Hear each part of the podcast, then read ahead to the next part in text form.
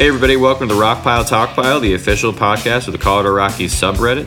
Uh, we are a community that talks about the Colorado Rockies, has some uh, places to watch the game together online, and hopefully you're here to join us today to talk about the Rockies too. Um, I'm Zach. My username is Zash17. Um, got the usuals here. Got John, What's up, guys? Jay Foster 15. Jason. Hey guys, I'm Jason, JSA17. Uh, joining us today, we got uh, Kyle too. What's up, Kyle? Yep, uh, uh, Kyle and uh, Dinger's Ball Boy, and I'm really regretting that username now. Well, you're memorable. We know who you are. yeah, I We like even the, made the, the- Dinger Flair. Yeah, now. I gotta rec it, uh, rep it for sure. Gotta rep that for sure. All right. Um, there's big news, but um, first we wanted to start with uh, quick little segue. Um, hey guys, what do uh, fastball, KT Tunstall, and Smash Mouth have in common? I don't know, Zach. What? They all have more hits than Ian Desmond. Got him. it was better the second time, I tell you. Desmond has Yeah. been really bad.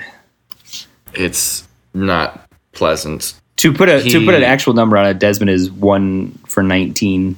Um, his only hit is a single, so he's got a 053 average, and 053 on base percentage because he hasn't walked either. Uh, and that Even if he hit like 10 in a row, I think he'd still not be out 200. if he And that's our starting left yeah fielder, BB. yeah. So and being that his only hit is a single, he's got an 053 slugging percentage as well. So he's got a grand OPS of 105, which I think uh, outside of guys that have hit like once and pitchers that have happened to bat in spring training, he's the lowest. Yeah, how many how many at bats do you think it would take for you to get one single on spring training? Well, me personally, like a lot. Okay, but I feel like I could luck into one in like 50. And that's only what 30 more ABs than Desmond. Third, yeah, Just- that would give you an 0, 0 or 020 average. Yeah, which I feel like I could luck into one in 50 at bats. just run really, really fast. Uh, the Ian Desmond way. The Ian Desmond way. Infield with signals, baby. Well, anyway, Ian Desmond is trying to change his grip around, um, and hopefully that'll help him. But we know that changing uh, grip actually helped somebody last year. Um, and that somebody is coming back. The little pony Carlos Gonzalez is a Rocky again. Welcome back, Carlos. Welcome back, Carlos. So I'll still play. I know I don't hate as much as you guys, so I'll kind of play that advocate. Uh, I am not upset with the Carlos signing. We're paying him eight million dollars. He doesn't have any escalators. We're getting him a as a locker room guy, which Arenado and Blackmon have talked about, which I think are two most important players right now, is in terms of the future. Um, they've talked about him being a good locker room guy. He had a really good 2016. He had a really good 2015. He's changed his grip around in 2017 and had a, a phenomenal September to the point that he had the highest hard hit ball rate in the majors. He was the ninth most valuable position player in the majors in September. Um, his swing rate dropped in September. Like a lot of what he did in September was was really good, and a lot of what he did in September was repeatable. Uh, not to say that he's going to have that September every month, but it's something that carrying forward looks good. I am optimistic about the signing. I know you guys aren't. I think we like the nostalgia aspect of it. You know, um, there's gonna be a whole bunch of things that Carlos might achieve this year as a Rocky that'll like b- bump him up the list. Um, you got to make Nado and uh, Chuck happy. People are saying like, why don't you sign the Nado extension now? I mean, I wish we could, but it, yeah, it, would be nice. and when Carlos Gonzalez, even when he's in a funk, he still has like a good like attitude, and he's still got that smile. Uh, I feel like there's a small fraction of a percent of my mind that thinks he's putting that on. I don't. I don't know Carlos, obviously, but He's a double agent. you remember we offered that extension last year, and it was a contingent to moving to first base, and he turned it down because he said, "I'm still an outfielder." and then we signed Ian Desmond. And then we signed It's, it. yeah. Thanks, Who- Carlos. who's definitely a first baseman. Yep, Yeah, thanks, Carlos. So, but in 2016, he put up 2.3 WAR. In uh, 2015, he put up 3.1 WAR. So, I guess I can't really fault him for in his mind saying, "Hey, I'm still an outfielder, and I don't want to change that." Cargo's not. I mean, he's not young, but he's not old either, and he's not somebody that his defense declined last year, um, but not like it didn't fall off a cliff or anything like that. So I could see him saying, "Hey, I still want to play the position that I've played my entire career." I'm sure we got used to a lot of Carlos Gonzalez like saving plays that or just were incredible. He had made those diving catches. Yeah, and one Um, thing that's not going to pop up on defensive metrics is that little fake out he does where he looks like he's going to catch a fly ball and then Oh, it I dings off the ball. and it hits scoreboard. third deck. yeah, and there's just that you can't put in a defensive metric, but that saves a ba- a ba- an extra base because the guy starts jogging thinking Carlos is going to catch the ball and then it dings off the the scoreboard and Carlos throws it in the infield and the guy's caught standing there trying to figure it out. And that's, I mean, Cargo in his major league career has played left field, center field, and right field. That's it. He hasn't played anywhere else. And I don't ever want to see him in center field. yeah, I mean, bad. you wouldn't go back to that, but you, but when when he he like when he says like, "Hey, I I still am an outfielder," I I don't know. It's Cargo, so I give him a lot of benefit of the doubt, but I can't knock him for it. It, it's hard to evaluate. I mean, his um, from 2016 to 2017, if you're using like inside edge, since like the the um, ultimate zone rating for cores isn't, isn't great. His he fell from likely plays in 2016. He made all of them, and now he's down to 81.8 percent. And now his unlikely plays has fallen.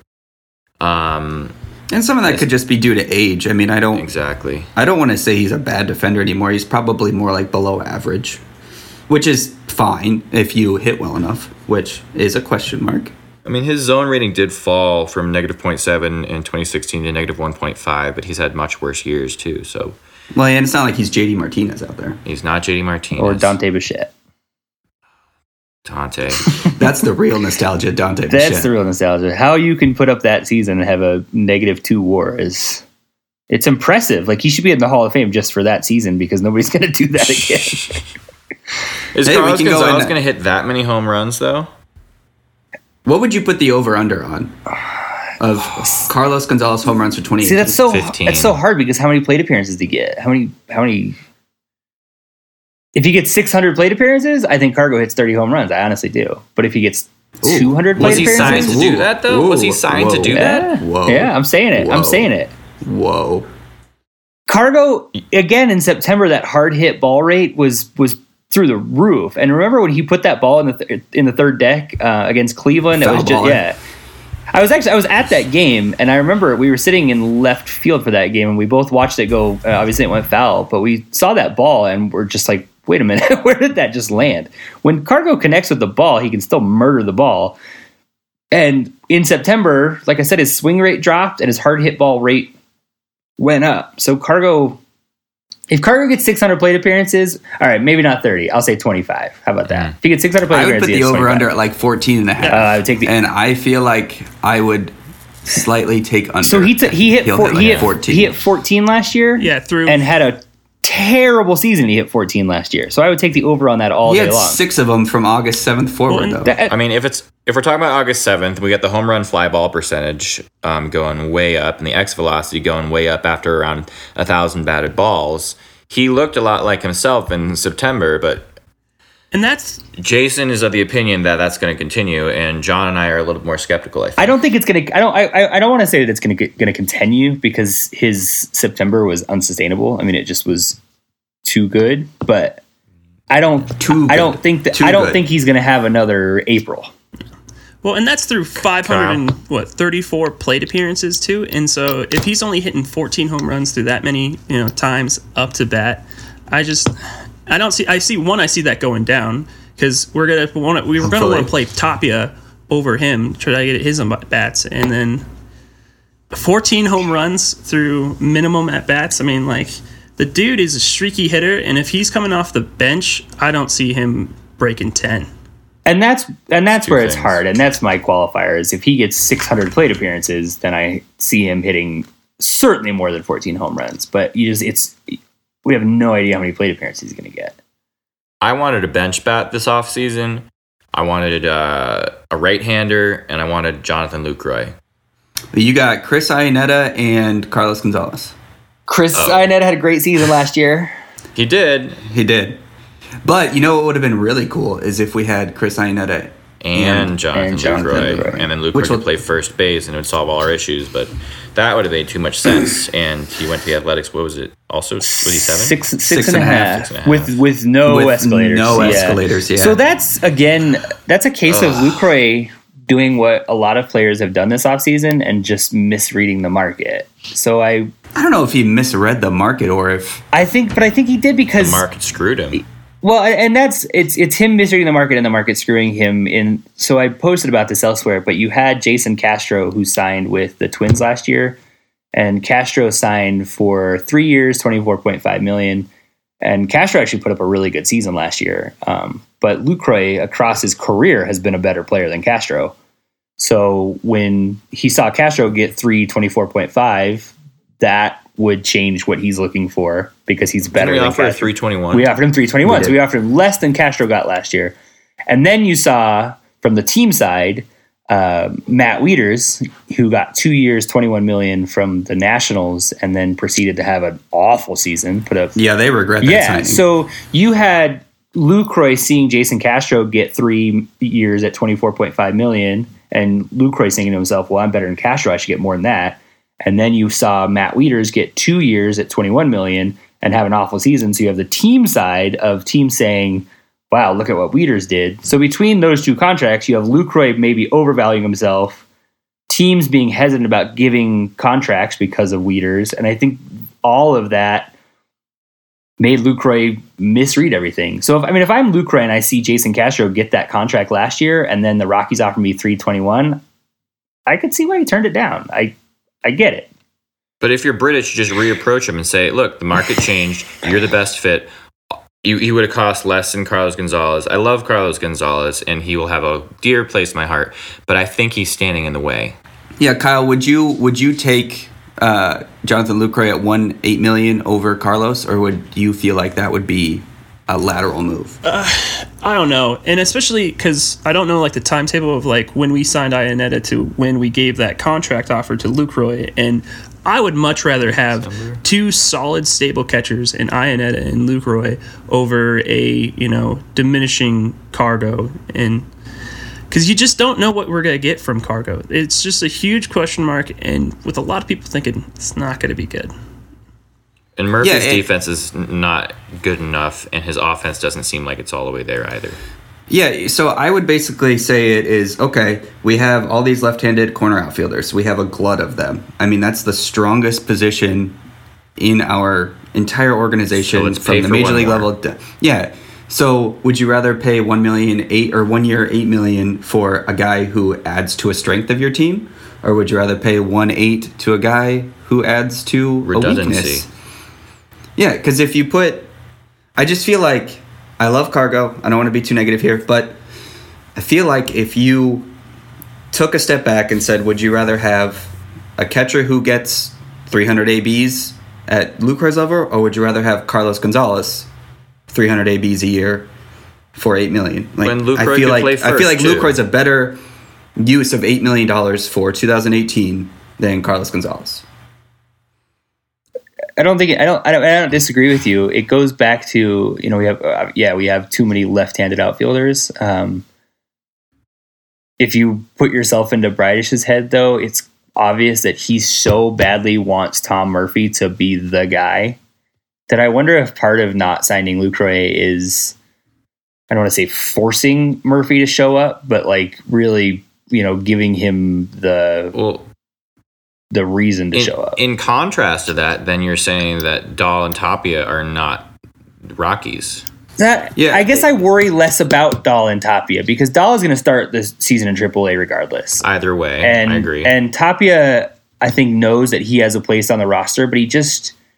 I love Tapia. I love Tapia. I just don't know if he's 100% there yet. So if you can move him up and down this year, because he still has options. So if he goes back and forth this year, it's, I don't think it's the end of the world for Tapia. Whereas Bridich wants Murphy to be the guy. That's that's on his radar for sure. I think it's interesting to me. Um, there's a, a point I was going through and I was driving when we have um, Ian Desmond, Gerardo Parra, and Carlos Gonzalez, and they are all aging outfielders. and together they're worth thirty million dollars now. And what dollar top you're making like league minimum.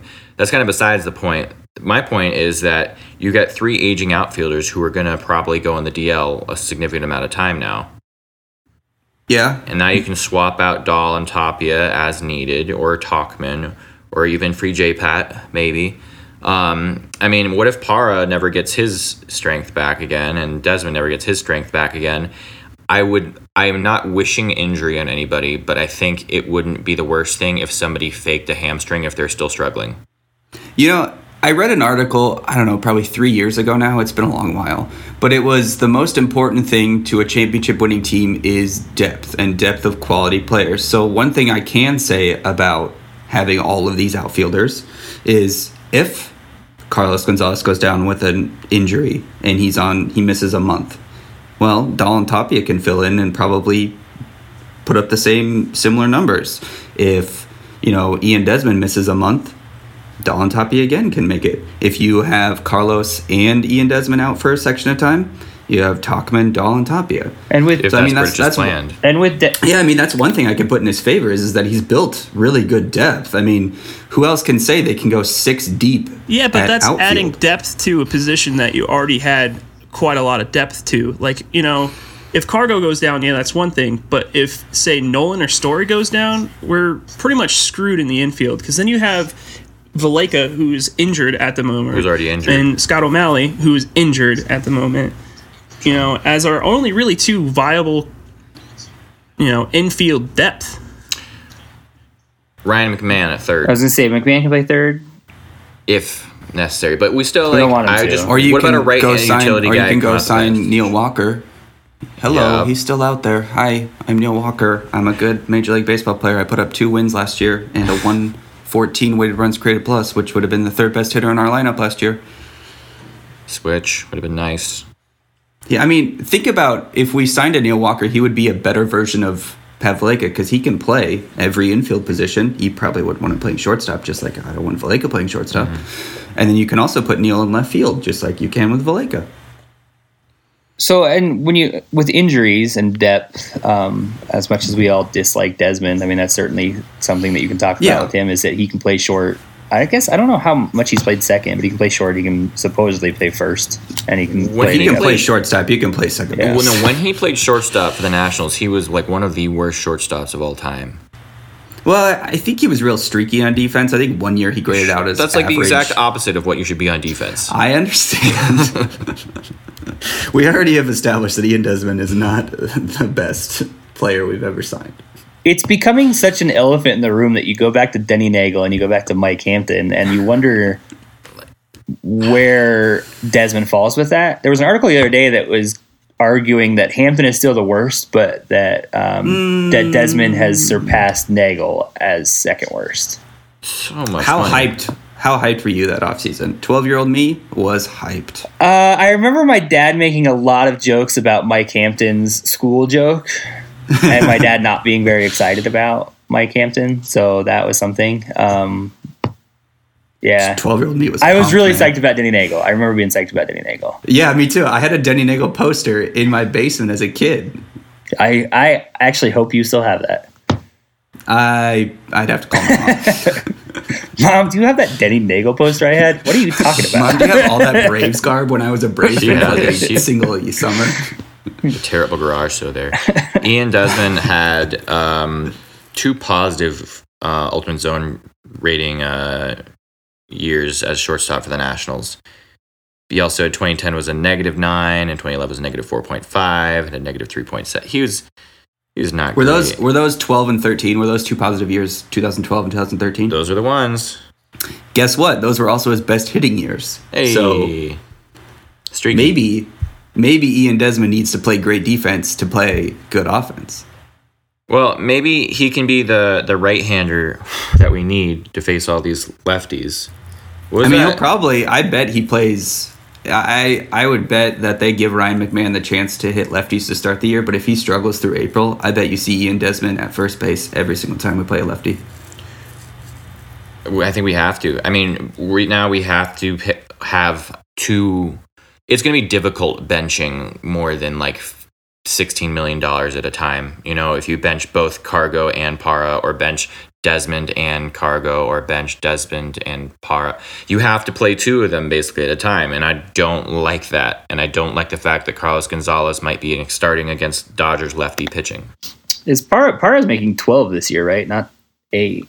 He was making eight, and now he's up to 12 now. I think yeah, I think his contract was 8, 10, 12. Oh, I think it he, gets worse. Oh, you know, he make And we have he a- makes 10 this year and then has an option for 12 next year, but it's a team option, so that will be declined. I swear to God, if we pick up that team option, I'm going to lose. it. yeah, I I gosh, I joke about Bridich not making good offensive signings, Offensive so he might he might pick that up because If he picks that up, I'm Is to there, a, is there a stat for quality of smile? Because if so, we're killing it right now. really Wins above smile. Wins above was. pass. Um. Well, anyway, we're gonna cargo. I don't want him starting against lefties because he's terrible against lefties. He did 26 weighted runs created plus. It's terrible. He can't hit lefties. No. Um, maybe McMahon can. We don't have any righties. Um, but we kind of wanted to segue into the uh, splits of why we think we need a righty so bad. Is it that we hit lefties bad, or is it something else? We'll find out. See y'all after the break.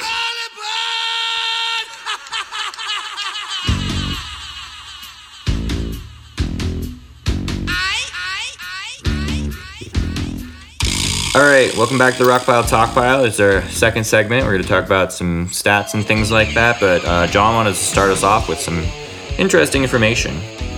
I saw this tweet this morning, and it's my favorite tweet I've seen in probably like three weeks. So we all saw that Lance Lynn signed for one year with the Twins. So it says the Twins landed Lance Lynn, Logan Morrison, Addison Reed, Fernando Rodney, Zach Duke, Michael Pineda, Anibal Sanchez, and Chris Heisey for a total of $55 million. Or 38% of what the Padres paid Eric Hosmer. Hosmer is 38% for like six players, of which they already released Anibal Sanchez, which is funny. But that's great. it's it's funny how Hosmer has become um, He's a Padre. well, I don't want to. That's exactly what he needed to be. But, and I don't want to compare him to Jeter because the Jeter thing is really funny, but it's Hosmer. Hosmer could, you can make somebody so mad by telling them that Eric Hosmer is a bad fielder because you'll have two camps. You'll have the people that like advanced stats. You'll have, well, you have three camps the people that like advanced stats, the people whose phones blow up, and then you'll have Verizon's still talking about my phone for like eight months ago. God damn it, Verizon. So, but and then you'll have the the camp of people that think Hosmer's got gold gloves, so he's a really good fielder. So Hosmer is one of my favorite players right now to just be like, yeah, Hosmer's not very good, and I can't believe he got 140 million dollars because the ele- the reactions you can elicit from saying that are across the board hilarious. Things You we what's won in the great? offseason was not signing Eric Hosmer. Oh my gosh.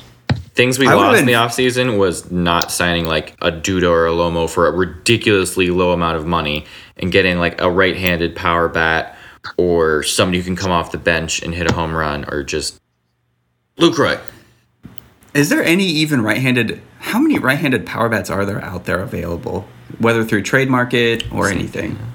Matt Holliday. Nice. Matt Holliday. There's another there's Haven't another guy that if we sign for a couple million dollars, I just I, I could never be mad about it because it's Matt Holliday back in a Rockies uniform. I was a big fan of, of Carlos Santana. Oh, I, wanted thought him that so would have been bad. the only thing we need to do this offseason, but God, putting Carlos Santana at first base, who has a real good defense at first base, switch hitter who gets on base like nobody's business. He would have just. catcher third Ugh. too. Oh man. I dream about Carlos Santana in a Rockies so uniform. we have so It'd be so yeah. smooth. we have Shawn O'Malley as a switch hitter. Do we have yep. who, who else do we have on our roster that's a switch hitter?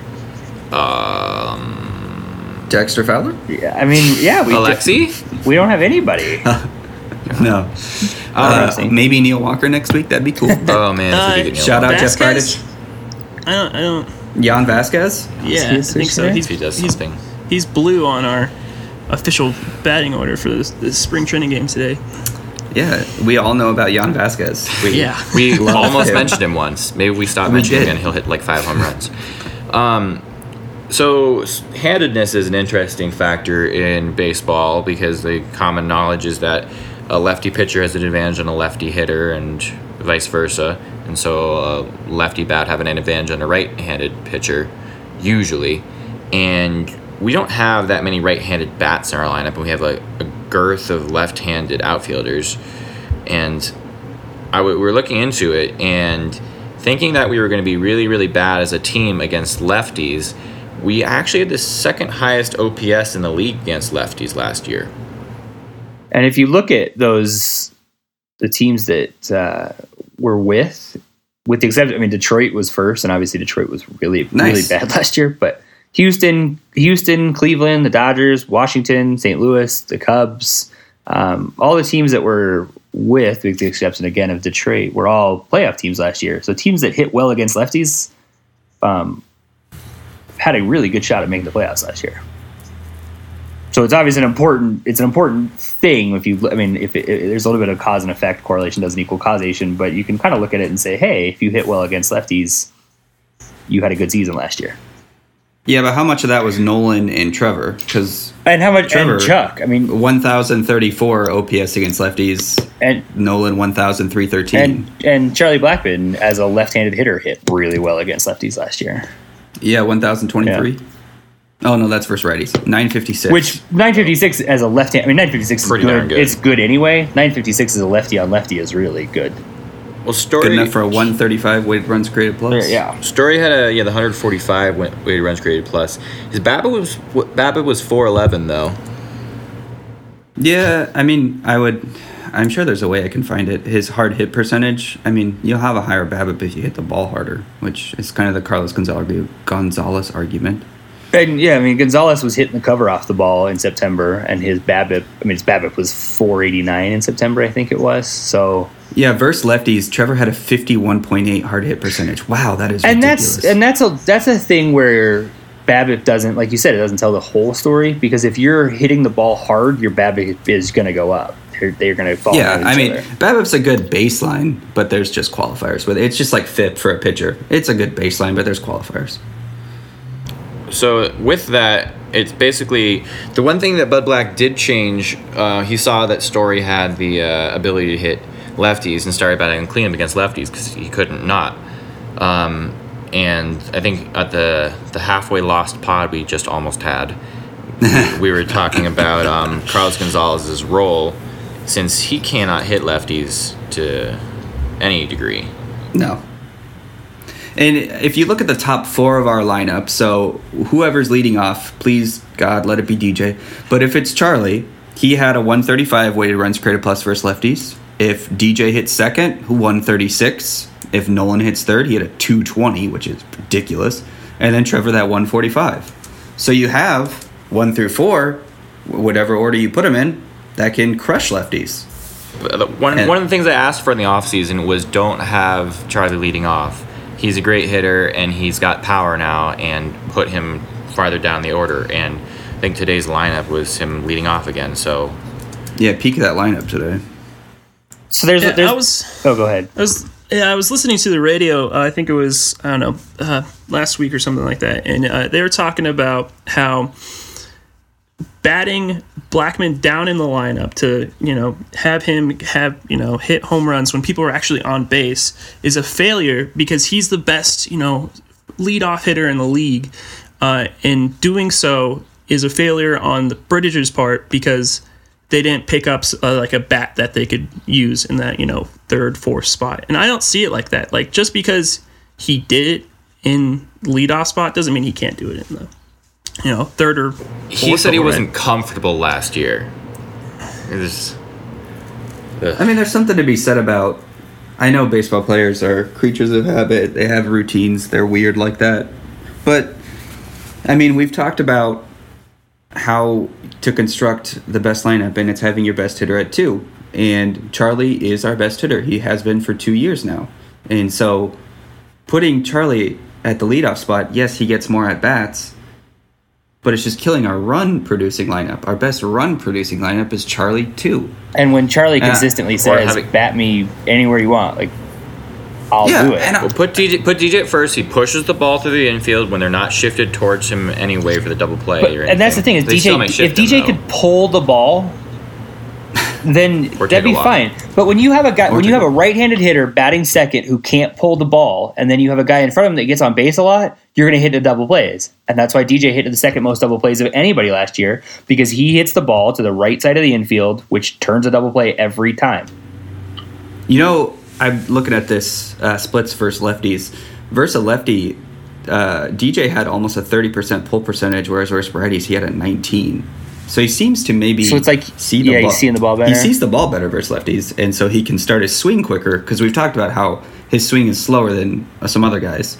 He can start his swing quicker because he's seeing that ball better. DJ is just so easily shifted that when you have yeah when you have a Charlie who's getting on base so often it it's just you're losing so much offense by getting Charlie on base and then having DJ ground into a double play. Yeah. One of our other um, good guys who could hit lefties pretty well was actually Pat Valaika, who hopefully will come back in one piece. His uh, weight run created was 125 with a 389 WOBA. Um, OPS is 939. I mean, back in the day, like seven, six podcasts ago or something, we were thinking like a Valaika, McMahon. We were hoping, now- yeah, we were kind of on that train. I guess that we should say really quick. I don't know if we've ever mentioned it, but when you're talking about OPS, um, is an easy stat too, just because it's on base percentage plus slugging percentage, and OPS is a really easy stat to use uh, if you are. If your OPS is a thousand, you can consider that like an A plus. You can just look at it as like any of your papers that got graded in high school. That if you have a thousand, it's an A plus. If you have a nine hundred or above, it's an A. If you have a 800 above, it's a B. 700 above is a C. So pretty easy um, stat to quickly digest and, and see how a guy is doing. Speaking of which, Chris Iannetta versus lefties last year, 967 OPS. So there you go. There's an A. Uh, an interesting stat I saw with lefties uh, was was cargo last year. Um, Oh, we want to talk about Well, that? so- oh, I thought we were just going to leave it. So as so it was kind of a it's kind of a weird one though because Cargo last year against left-handed hitters when he was at home had a 904 OPS. So against left-handed hitters at Coors Field, Cargo had a 904 OPS, which we just said. So that's an A. Cargo against left-handed hitters on the road had a 284 OPS. So that's Which like yeah, just you flunked out you, fl- you flunked out of college at that point. that negative 50 weighted runs created plus away versus lefties. Uh, it's yeah, we just leave them at home. It's bad. Yeah, if Cargo can hit lefties at Coors, Cargo can't hit lefties anywhere else. We just need very creative DL trips. The dot it's only 10 days right. now. The Dodgers did it. Um, so there's there's another point like so basically even though we think we're bad at hitting lefties, it really seems like it's mostly Carlos Gonzalez. um, and we're surprisingly good at it with some of our, our lefties who can hit lefties. I just hope we construct the lineup differently, and we'll see what Bud Black does. Um, the other split we wanted to talk about was batting behind the count and what the deal was with that. And I know that Trevor Story took a lot more pitches last year, but he still was striking out a good deal. And Yeah, I mean, his best numbers are when it's 0-1. I mean, it progressively goes down, and once it gets to 1-2, it it takes a nosedive. I mean, his OPS in a 1-2 count was 475. It's his I can't stress enough. I love that Trevor Story takes pitches because I think there's hidden value there. But he tends I feel like he tends to take too many pitches. those strikeout percentages. Kyle, I think you said something about looking at stats as the team for counts. Yeah, so as a as a whole, hold on, let me get back to that. I screwed it up. Um, Colorado batted what 169 uh, with an on base of 190 against uh, you know the 0-2 count. It's not good. O2 we were was hard for anybody, but at the same time, you- last in the league. The last last in the league. Yeah. We've I mean we've made comments I think last week that um, the Rockies seemed really bad when they were behind in the count, and there you go. There's the there's the proof of that. Well, and Jason, you kept always talking about how we couldn't come from behind in the fifth inning. It yeah. seems like our entire team is front runners. Something something like ninety percent of Rockies games last year were decided in the fifth inning. If if the Rockies Yeah. were losing in the fifth inning, the Rockies lost, and if the Rockies were winning in the fifth inning, the Rockies won. Yeah, I mean, it. uh, I don't know if that's a coaching thing or if that's a developmental thing. It was a lack. I mean, I think it was a, a big combination of things, and one of those things being that we just didn't have a bench bat last year outside of Alexi Amarista, who Uh, but uh, Carlos Gonzalez is going to be our bench bat. I'm As long sticking as by there's it. not a lefty. Well, if you put him in and then they switch to a left, you're like, well, okay. but if it's at home, and they, were- if it's at home and they switch to a lefty, we're fine. So inning seven plus, um, the Rockies last year had an OPS of seven eleven. Nice convenience store. It's convenient, I guess. Ah, Um, average of like two fifty and on base is three eleven. Um, it was. I mean, we weren't the worst, but it just seems like maybe that's not the whole story. I mean, just because we're in the middle of the pack, we, we never came back. You know, um, if you look at Charlie Blackmon splits when he's behind in the count, if they get first pitch strike on him, he's still a 121 rated ones create weighted runs created plus, and even 2-2, he's a 90. Yeah, Black Blackmon's So, numbers are kind of across the board are pretty solid.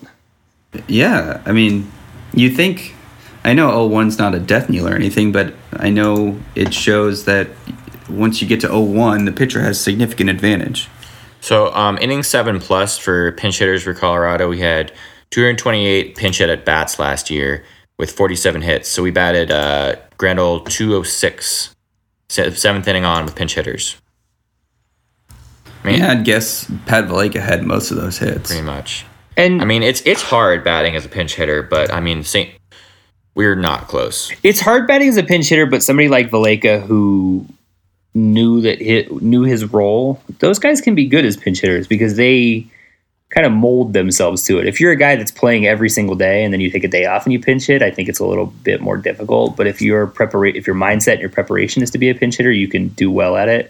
And Valaika was an example of that last year. Valaika was a great pinch hitter, and actually, I don't think Am- That's all it came. and yeah, I don't think Amarista was actually a terrible pinch hitter last year. He just did, Amarista doesn't have any power. So when you're coming into big pinch hitting spots and then he hits a little dink single, it doesn't do much for the team. This doesn't do anything. It's like all it, yeah. Valaika because he would just pinch hit home runs all day. We were third in at bats per home run after the seventh inning, with 36.4 at bats per home run after the seventh inning, but we still never came back. It, it was it was a weird feeling with Valaika last year um, that he would come to the plate as a pinch hitter and you would kind of think to yourself, all right, Blake is going to hit one out. I mean, it was not. Yeah, it's Then he would. Yeah, you. it's comforting having a guy off the bench that you feel can change the game And like he, that. yeah, he was really good at that last year.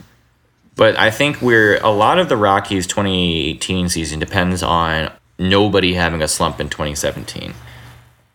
I mean, Yeah, I feel like our, our margin for error, I feel like us, slim. Arizona, and St. Louis, all three of those teams' margin for error, in St. Francisco, San Francisco probably more than anybody else actually, all four of those teams' margin for error is so slim. You need to have a lot go right.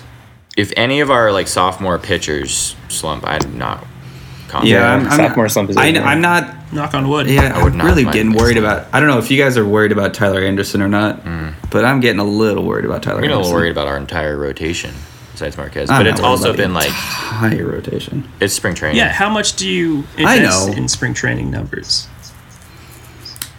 I I It's hmm. hard not to by this time, but you still shouldn't. for pit for Yeah. pitchers, I don't put really any stock in spring training numbers.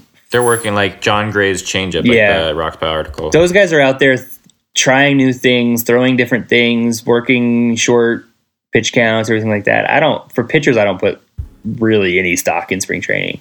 Um, The only thing, I, the reason why I'm I'm getting nervous about Tyler is just because of his his delivery is so. You're gonna get his knee messed up again. well, it's, Yeah, it's well, got a lot it's of just parts. that's just like his his delivery is a lot going Yeah. on. So, you know, if he somehow is trying something different and he starts losing that delivery, it can go downhill fast for. and he what he let up four runs in the first inning yesterday. Well- yeah, I mean, I'm not going to sit here and say Tyler Harris is going to be bad or anything. It's just I'm getting nervous. Well, I still trust our pitching coaches a good amount, but I think um, if our if our situational batting, like behind the count, doesn't get better, and if we can't come from behind, I don't know if there's other like we still don't know what Duane Espy is helping us with or not. But there's there's got to be some way to get these major league batters to hit better behind the count. Well, and we have we have Duane Espy and we have Jeff Salazar, who both had their first year last year, and last year we had one of our worst offensive seasons in a while.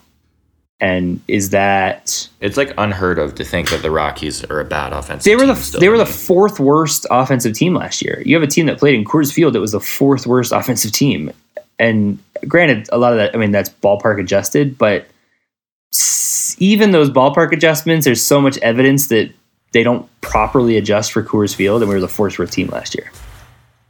Yeah, I mean, if you want to add three or four points to that weighted runs created plus number on Fangraphs, it still puts you in the bottom Yeah, half. they were ter- terrible, and so Well, it, it doesn't seem hard to add somebody who could easily have increased that, and Carlos Gonzalez might possibly do some of that, um, but on his own, it's it's you have to wonder how much of that was those new hitting coaches because the team like we talked about the team could not play from behind last year. Uh, i think i looked up their winning percentage when l- losing after the fifth inning and i think there were two teams worse than the rockies last year when losing after the fifth inning and it was like the phillies and Yay.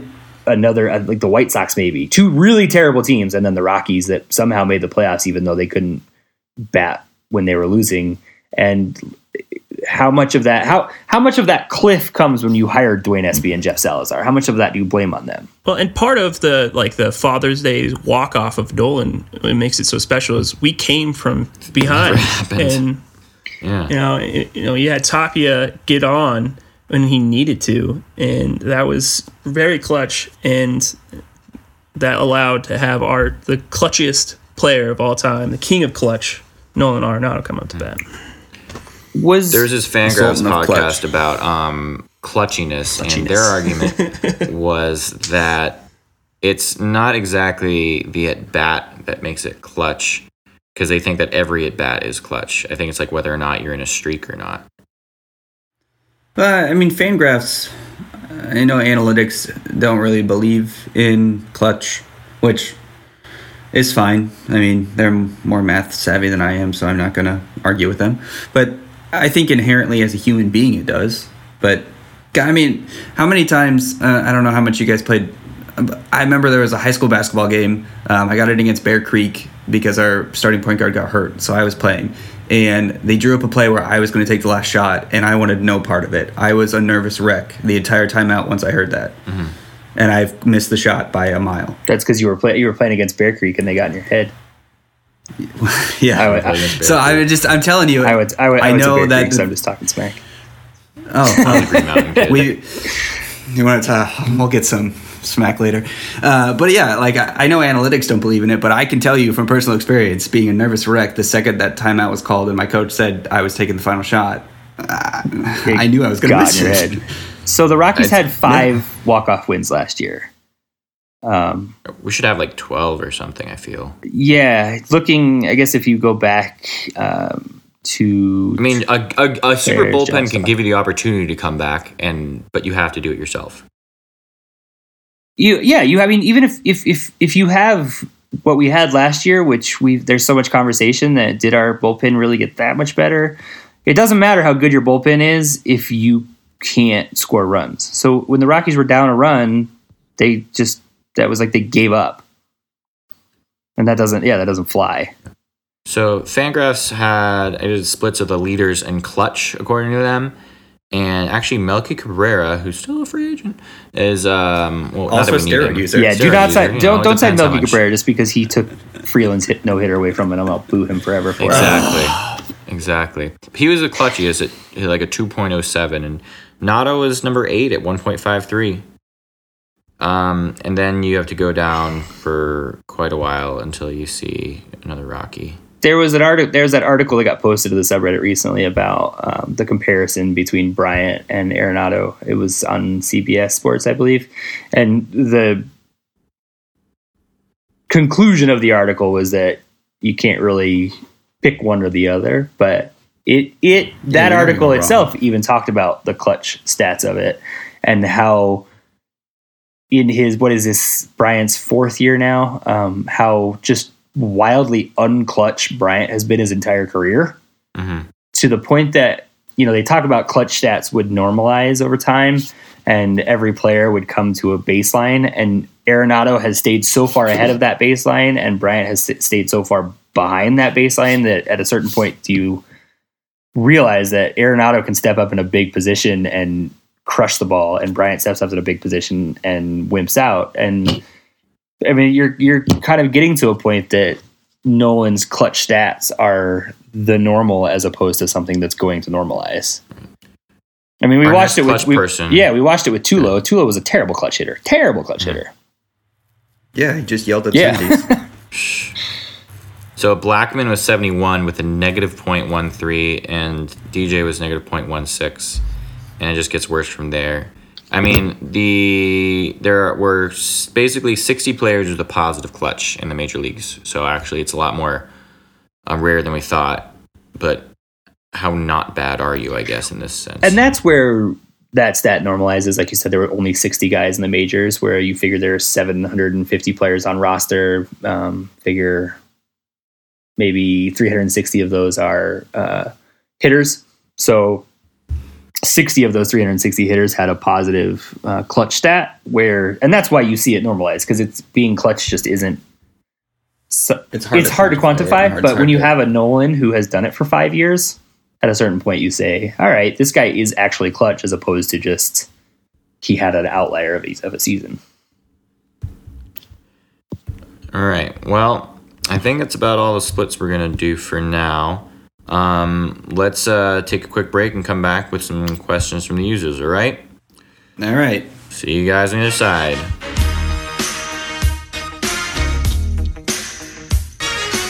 And we're back on the Rockpile Talk Pile. Uh, we're going to take a third segment to talk about some of the questions people asked on the subreddit.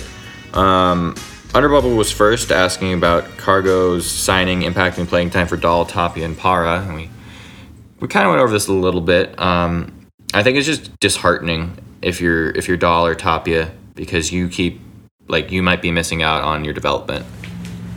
Yeah, and I mean, both of them said the right thing. Uh, I think it was a Thomas Harding article who said, uh, you know, they were happy to have him back and they like the guidance that he provides to them. But I don't know. I, I just, I think I said in a comment the other day that just pick a direction and stick with it. So either you're going to sign free agents or you're not. And I feel like re-signing Carlos and re-signing Mark Reynolds is just kind of not picking We a shouldn't do the same things we did last year, and it looks like we're Yeah, it- and it, I understand that Dahl has had his difficulties this spring, which is not surprising considering he hasn't really seen major league pitching in over a year. And so I, I think we all kind of thought he would start the year in AAA. But What do you do if if Dahl starts ripping the cover off the ball in AAA?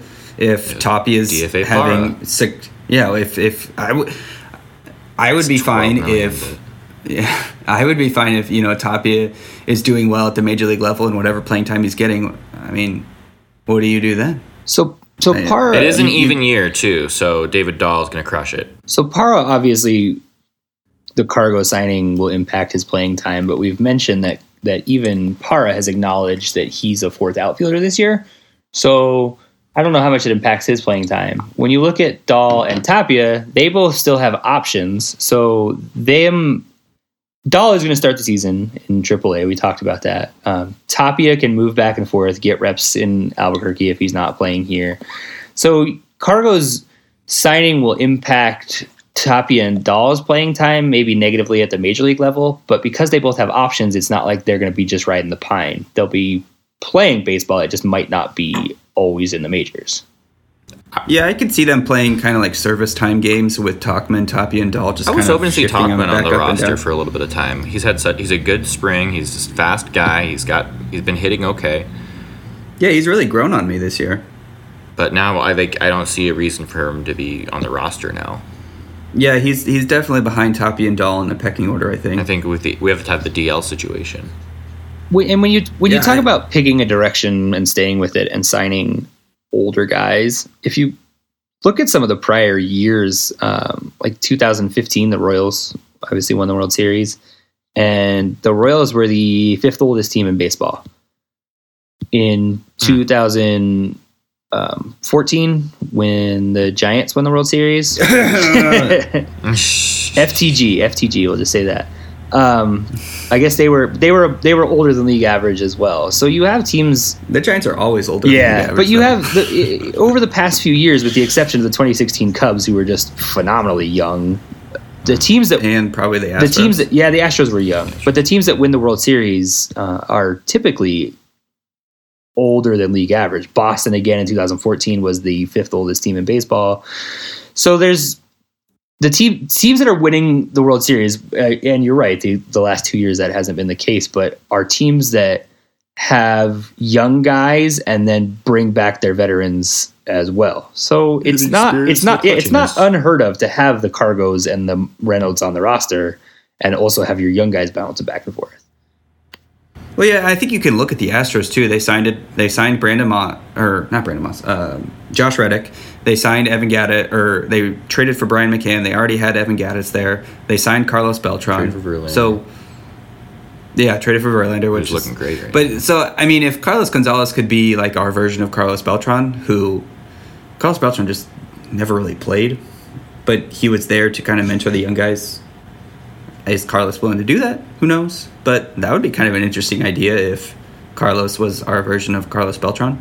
Wasn't Carlos Beltran also real old too? Let's see. Well, yeah, he just retired. He was in Yeah, his he's, forties. I he's understand. definitely Yeah. up there. It's a good way to go out, though. I mean- you can't ask for a better way. And Carlos No. I mean, we and Beltran made twelve and a half million dollars for. Oh, I guess that's for the Yankees. Um, oh, for the he made more than that actually. For the Astros, they paid him sixteen million.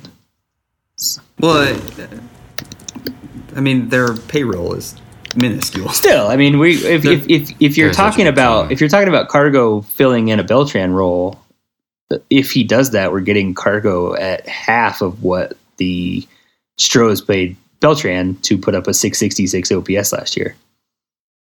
Yeah, I mean, he was there as more of like a bench coach than a. Yeah, I mean, I, sh- I Cargo is like a is like a coach player. yeah, I mean, kind of. Hopefully, maybe. Hopefully more players. Somebody brought up an interesting point about cargo with Venezuela too. Obviously, Venezuela last year, and still, I mean, not to get too political on it, but is going through some stuff. And uh, somebody mentioned that maybe cargo that was something in the back of his mind. You know, his family's there, and he's a big pro Venezuela guy. So there were certain. I mean, it was a it- thing in the in the headlines last year that Venezuelan players had Venezuela on their mind even when the season started. And you can look at across the board: Felix Hernandez, rough year. Um, Miguel Cabrera, rough year. I mean, there was. There might be something to that. I, I don't doubt that. Some- I don't know how much, but you can look across the line of Venezuelan players, and across the board, a lot of them had rough years that were not typical of their Yeah, I mean, yeah, Car- yeah, cargo was worth five point um, three, no, five point four B war over his over the previous two years, and then this year fell off a cliff, and then in September suddenly was the ninth best player in baseball. So maybe there was something on his mind. I don't know. You, just, I, I am so. It's not like I'm- Venezuela changed in September, though. it didn't change, but things got a little bit better. You weren't Things seeing are, things, are, things are pretty bad still. things are pretty bad, but they're not as bad as they were. But uh, you can see you can see some of those players get better. Felix ended the year pretty well too, didn't he? Felix Hernandez. I feel like maybe He kind of I feel like a solid. he maybe. became King Felix again. I don't know. It's something to think Yeah, about. he never really became. Prince Felix. All right. So um, the second question on here is from White but pretty cool. Same with me. Um, why couldn't we have had both LaRucroy and Iannetta? You guys were talking about our weaknesses behind the plate. Seems like a missed opportunity to me. It was. Um, I yeah. Like Jason said, you know, it, it might be that Bridich really believes in Murphy as a major league catcher. Uh, he's 27 now, so I mean, his rope. he's He's, that at the end of his rope. Jeez. Yeah, I mean, he's at the end of his rope for me. Um, I, I've never really been a big Tom Murphy guy just because his 2015 was so bad. Mm-hmm. Eh, Remember twenty You can remember wait twenty so though when he came up and just Yeah, he went ridiculous. The ball? I mean, it's the it's the same thing I have with my skepticism with Ryan McMahon. Is he had a rough 2016 and then had a tremendous 2017. So I I I get skeptical of guys that have rough a full year rough in the minors because I'm just not sure if that's a sign of things to come or not. But yes, I think not signing Lucroy and Iannetta is a missed opportunity. I think if you had if you could split those two, you know, basically 81 games each, you'd have Phenomenal team. a situation like the Braves have with Kurt Suzuki and Tyler Flowers, or you've had you'd have a Dodgers situation with Yasmani Grandal and Barnes. Austin Barnes. I, I don't I, like I, I think we I had said it earlier. Would you rather spend eight million dollars for one year on Lucroy or eight million dollars for one year on Cargo? And I, ten times out of ten, I would rather spend one year eight million dollars on Lucroy than Cargo, And just because it, it fixes it- a weakness. Yeah, it goes back to depth too, and like because if Iannetta goes down, we our two catchers are going to be Walters and Murphy, and we tried that already, and it didn't work. It was, It was terrible. really bad. There's a lot of weight we're putting on Tom Murphy to be the right-handed power bat. yeah, That's pretty much Which all he, we got. He has the ability to. I mean, we've seen it before. He hasn't had a good spring so far we- either. No, he did hit that one ball that was really Yeah, far. he crushed though. that. Yeah. Do you guys see him on the opening day roster, or do you think it's more of a Walters Iannetta platoon with Iannetta taking That's a primary? hard like, call to make for me. I, I w- mean, I wouldn't. Walters is a little bit ahead on average, but at the same time, Murphy's power, and neither of them are really. Walters isn't where he was framing t- two years ago. I don't. This the ceiling on Murphy's so much higher than it is for Walters that I feel like they're Bud Black's going to want him on the roster just because the ceiling is so much higher. And if Murphy struggles, then you can bring up Walters or Ben Boom, whatever. Or if we don't have any like depth, if the lake is down and we don't have any others who can play infield positions, you just put Walters on there. Yeah, I mean Walters can play second base if we need him to.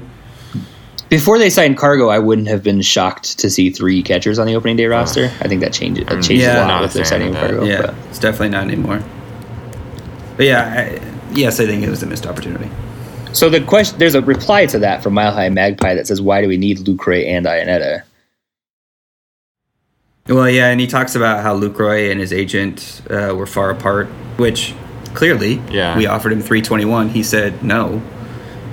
I mean, clearly they were far apart, which is fine. I mean, When did- I think a lot But of then players like were far apart. changed in February Yeah, when nothing. I don't know why you wouldn't go back on February 10th and say, "Hey, look, Jonathan, you're still I out feel there." like Bridich has like this issue where he's got to stick to his guns, and his guns are terrible. But then, how much? Yeah, I feel how much of a question though is on Lucroy's side if we offered him 321 and he was like, "That's insulting," Mm-hmm. and then he's just done. I mean, that's a, that's a possibility too. There, you hear stories all the time No, of yeah, somebody being it- like, "No, sure, that's an sure. insulting offer."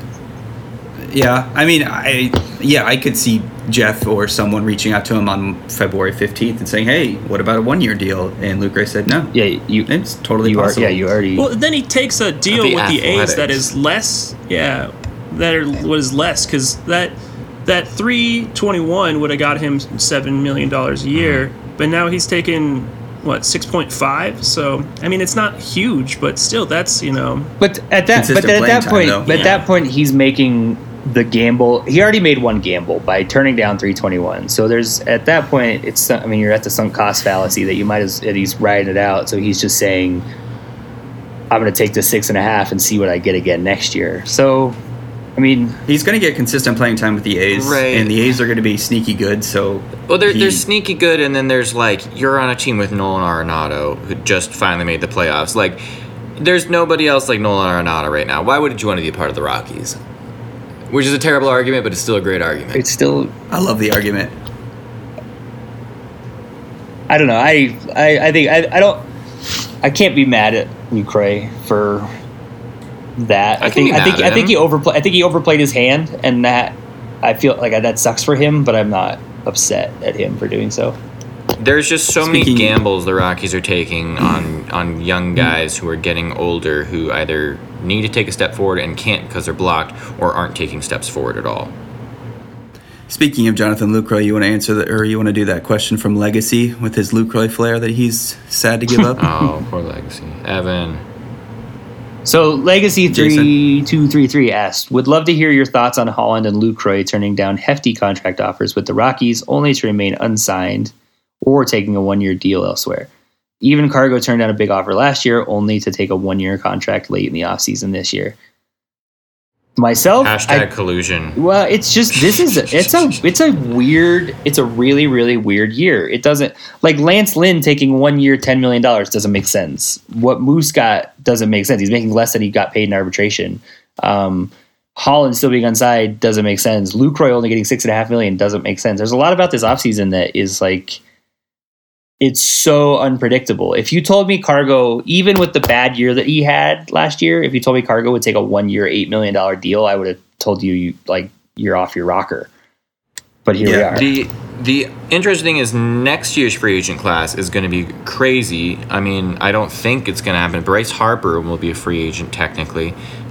Manny Machado, Machado, Charlie Blackmon, Kershaw, So then- Josh Donaldson. So we fall into the trap next year, though, that we did this year. That everybody Dozier. said, "All right, when Shohei Otani picks a place, then the rest of the dominoes will fall," and then they didn't. And all right, when JD Martinez picks a place, the rest of the dominoes will fall, and then JD Martinez. there wasn't anything exciting except for JD Martinez. Well, Yeah, that's what I'm thinking too. Is that because you had not really like a A A plus player like Bryce Harper? Because I mean, Shohei Ohtani is nice, but you know who knows what you're really gonna get from him. And you know the book is written on all of these guys on JD Martinez and Mike Moustakas and stuff like that. So you know I I feel like we're getting to a point where it's super analytic analytic um, driven where like you can say you can't like Scott Boras can't go up into you know the Boston and say oh he's got a great defense because they're gonna know no he was terrible in defense last year Yeah, and I'm sure all these teams have access to analytics that we would only dream of seeing. So I don't want to say that they're wrong in looking at some of this stuff, but I mean, the fact that Greg Holland has not signed a contract yet is astounding to me. I know his second half was not great, but you can attribute that to coming back from Tommy John surgery and getting just worn out. Look at how many innings he pitched the first half of the And year. And it's almost like- Bud Black threw him into the ground. his August wasn't great, but he was decent in July and he was good again in September. Like he had an off month, and he yeah he still hasn't signed a contract. And then you talk you talk about the analytics thing, and there's so many places that value one WAR at eight million dollars, and now you have guys that put up two WAR, three WAR like that last year who are signing for five million dollars. Um, the con- the contracts this off season So strange. they haven't made any sense. They they're we could have gotten both Duda and Lomo for the cost of Carlos Gonzalez. Not that would make any sense, but then we wouldn't have. who was We would have a first baseman. Who was the player want- that uh, even I think tweeted out? Interesting that all these players are suddenly signing the same contract, the same one year contract, and they were alluding towards collusion with their tweet. I mean, Kenley Jansen has been pretty outspoken about the players needing to do something. And Kenley got his money. I mean, I think he signed for like ninety-five million last Well, that's year. good so that he's setting I think then. it's well. I think it's interesting that a guy who signed a monster deal is coming out going, "Hey, something's, Something's going on, right." and here." uh, the the MLBPA has been regarded for a long time as one of the stronger unions in professional sports, and this year they're they're, They're just they're getting worked over by the owners. It seems like. yeah, think and There's no way There was that that- Get a new head. dude less than like four. It's Yeah, there was that Justin Upton interview on The Athletic that I read, um, and Justin talks about how when when he envisioned free agency, it was teams telling him, "Hey, we want you because of X, Y, and Z." When in reality, every team was calling him saying, "Hey, your defense is bad. You're bad against right-handers. Uh, sign this one-year That's deal." it's exa- like everything's And an arbitration now. That's that's Yeah. exactly who the player was that called it out for collusion. That there you Yeah, go. That was it- Justin it- Upton. That's who it was. Yeah. And Justin Upton got his money. He's gotten his money twice over, but he's he gave an insightful interview that I thought was really interesting where he's sitting there saying, "Every team bashed me. The reason I signed with the Tigers last year is because they were the only team who didn't say anything negative about me." And then you're setting. You talk about that saying things negative. You hear those stories of guys coming out of uh, arbitration who they basically go into arbitration so they can listen to their team tell them all the reasons they're terrible. Right. Yeah. There's a Marcus Stroman. Stroman. Yeah, so Yeah. that's something that we'll we'll probably see change as well because you. I mean that if imagine if imagine if you went if, imagine if you ceiling went with? into your you asked your boss, "Hey, I want a raise," and your boss said, "Okay, I'm going to give you a raise, and I'm going to give you a five percent raise, and I would give you ten percent, but." This, this, this, this, this, this, this, this, this. You'd walk out of that meeting Yeah. like, oh my gosh, this person doesn't even like me. Yeah, like- you'd walk out and saying, "Do am I am I valued by this yeah, company?" and this is something anti-motivational interview. Right, and this is something that those young players go through on a yearly bas- basis with their teams. So basically, we just need more like optimism and you know puppies and rainbows in in free agent signing. Maybe. Well, it'll be. I think John agrees Or- that or- we're heading towards a possible strike or a possible lockout, a work stoppage of some sort, Uh, which is so scary to say, but it looks like we're going that way. And I wouldn't be surprised if a point of contention in the CBA is arbitration and the current process kind of It'd not be nice being if there was like one or two teams who are like, "Hey, we're the nice team. Sign with us." Well, But re- then like didn't the Rock didn't didn't the Rockies try that with you have to be Christian? Yeah. Uh, Christianity is the only one. Yeah, let's I don't think we about prayed hard enough that year. yeah. Um, I think we got one last question from Latrout. Uh, is Story really on the upswing from last season, or are we witnessing a bit of a tease? Projections on Story's story this season. God, I hope so. I think we all. Kyle, hope what so. you got? I you know I could see the the sophomore slump being like the cause of why he didn't do so well last year and like if you look at you know stories you know short career compared to the beginning of Tulo's career they're very comparable and like they had a stellar rookie season and then drop off in their sophomore year and so and then you know Tulo was you know at one point in his career like one of the better players in the league if he wasn't so goddamn injury prone.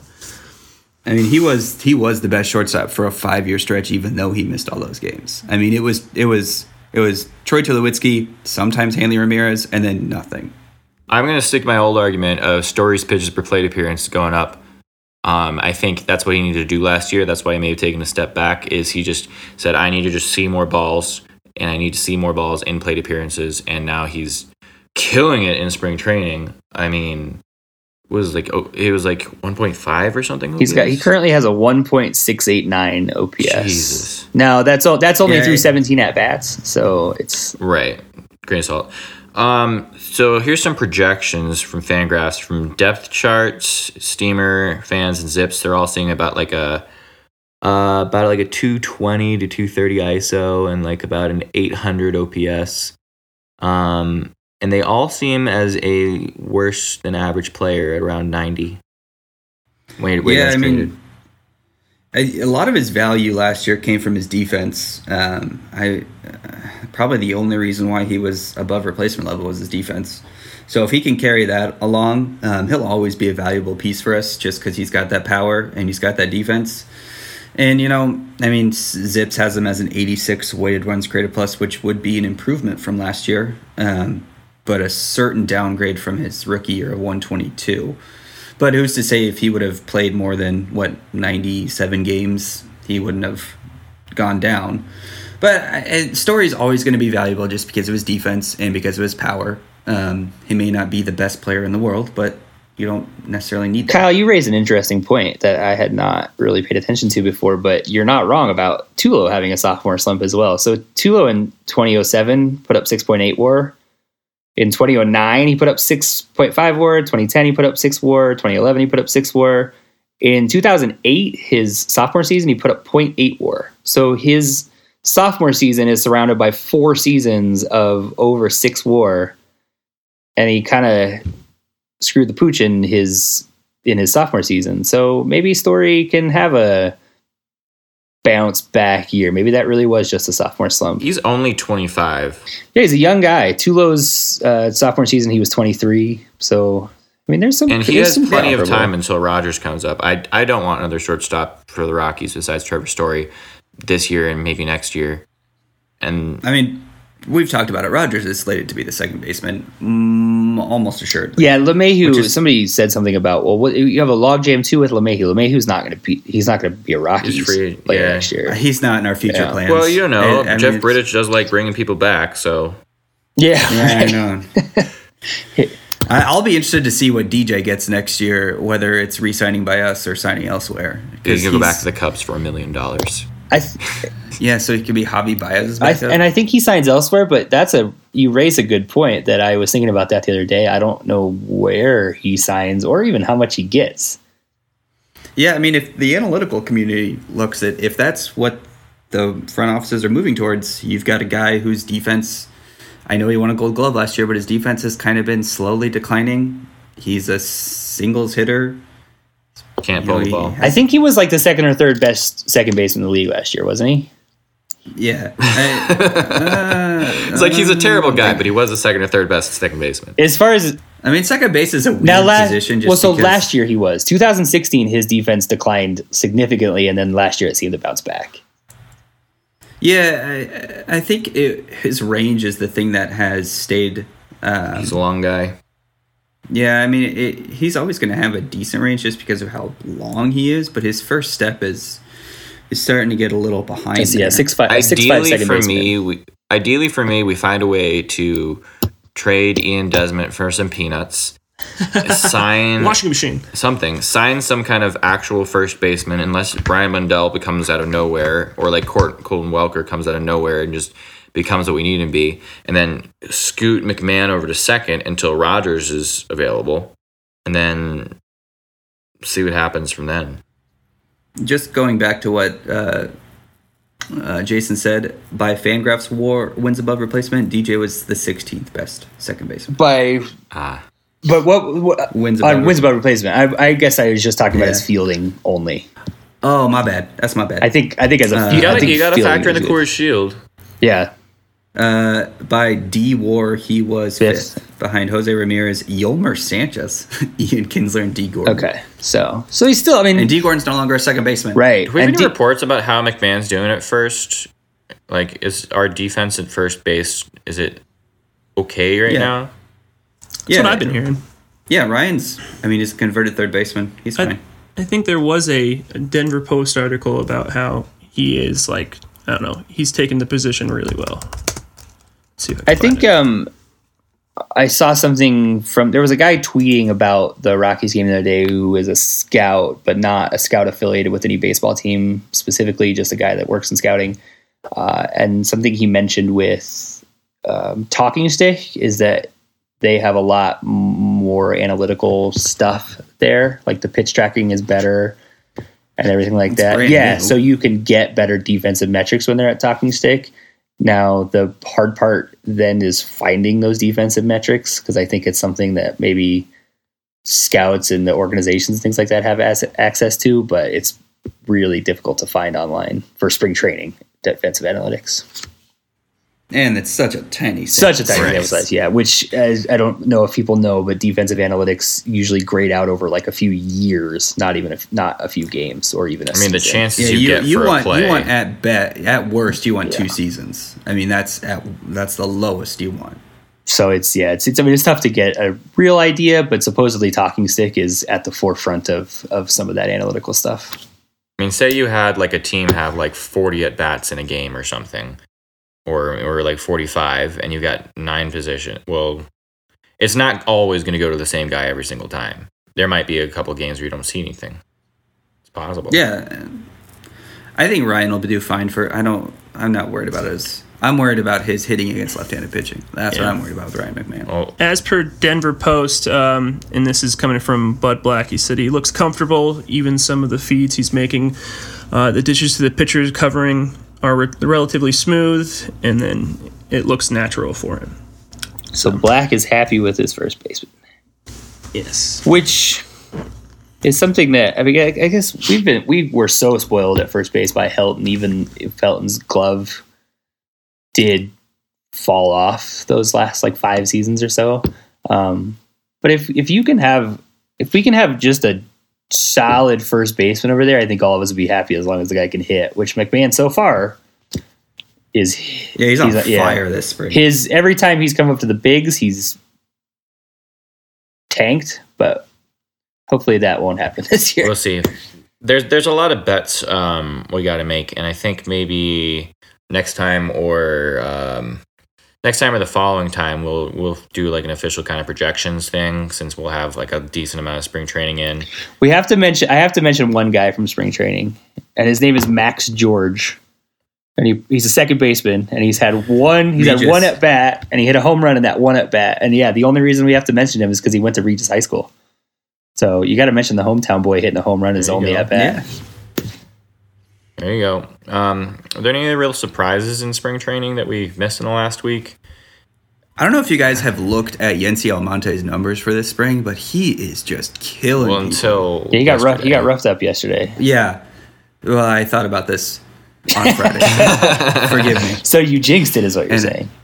I was busy watching Nebraska score 23 That's- runs. Yeah, So you got to double and jinx yourself. But yeah, look at I I don't think Yency makes the 25 man, but man, he is really making a case to do so. And same with Jairo Diaz. He's making a case to make Diaz- the Him over Oberg. 20 over Estevez or over. Is it? And Wasn't Diaz. Estevez- It seems like every year we say to ourselves, "Diaz is this is the year that Diaz makes it." So is this finally the year that Diaz makes it? I mean, 2015 he was really Oh, good. it's just the He just injury. had Tommy John surgery. Yeah. He just stayed back and forth. So and, and you know another guy that stayed hot that I we mentioned him last week. We mentioned every time we've mentioned him, he stayed hot. So we have to mention him again this week. Is Sam Hilliard, who yeah, I think Jason's got a nice little prospect. yeah, he, I, that's that's my guy right now. He still has an Sammy. o, he still has an OPS over a thousand. He had a walk off hit the other day. Um, he's he stayed good. We have to keep talking about him. yeah, Sam. If you hear this, um, We love you. you Come should home. be on our podcast because Jason will fanboy Yeah. out maybe. Well, we're also waiting for Mike Tauchman to accept an invitation, so, So, we can we call have it the Rock Rock Pile Pile Talk Talk Pile. Pile. Talkman, please. I, I think we have like we have so many outfielders that have so much skill, but there was somebody saying earlier like how why are you guys valuing all these mediocre prospects and like Yeah, Hugo Hackenbush. I think I understand it. Uh, I don't. I do fall in love with prospects really easily. I know that's kind of a thing for me. I fell in love with Garrett Hampson, Colton Welker, Yency. Mm-hmm. Everybody's got a high Almonte, ceiling until proven Ryan otherwise. Castellani, Antonio Senzatela. I mean, I can Rival go on and on. All the going all the way you back like a to notebook with hearts in it? yeah. My first one was Ian Stewart, so that Oh, was a rough. dream Ian. That was a rough time. John has a big notebook that says John Stewart, and it's all surrounded in hearts. Like a wedding I'm telling you, I love. I do fall in love with prospects, so I understand uh, someone saying that we love prospects too much, probably because I talk about. Yeah, them it's it's all John's. That's why you're here. But that's one of the I be- think- that's one of the best parts of baseball is you don't watch you don't watch the Nuggets and think to yourself like, oh, this D League guy is going to be huge. You don't. Mm-hmm. Malik Beasley. Yeah, you don't watch the you don't watch the Broncos that way. You do a little bit, I suppose, with Sunshine, hockey. I guess. But with baseball, one of the fun parts about baseball is thinking to yourself like, uh, next year this cat's going to be tearing it up. It's a fun part I of the just- sport. Ace. I like having Speaking a of the roster Avs, spot aren't they in the for playoffs somebody. now? You know, that's the issue that I have with this week is I like having a roster spot for the guy who could have a really high ceiling, and then if he gets some playing time in the major leagues, he can keep getting more and more and more, and now there's just a couple less spots available. Yeah, I I don't. I think poop- prospects make baseball fun. Prospects I love make baseball prospects. fun. I think I think that's that's the word. Prospects make ba- baseball fun. um, Kyle, thanks for joining us.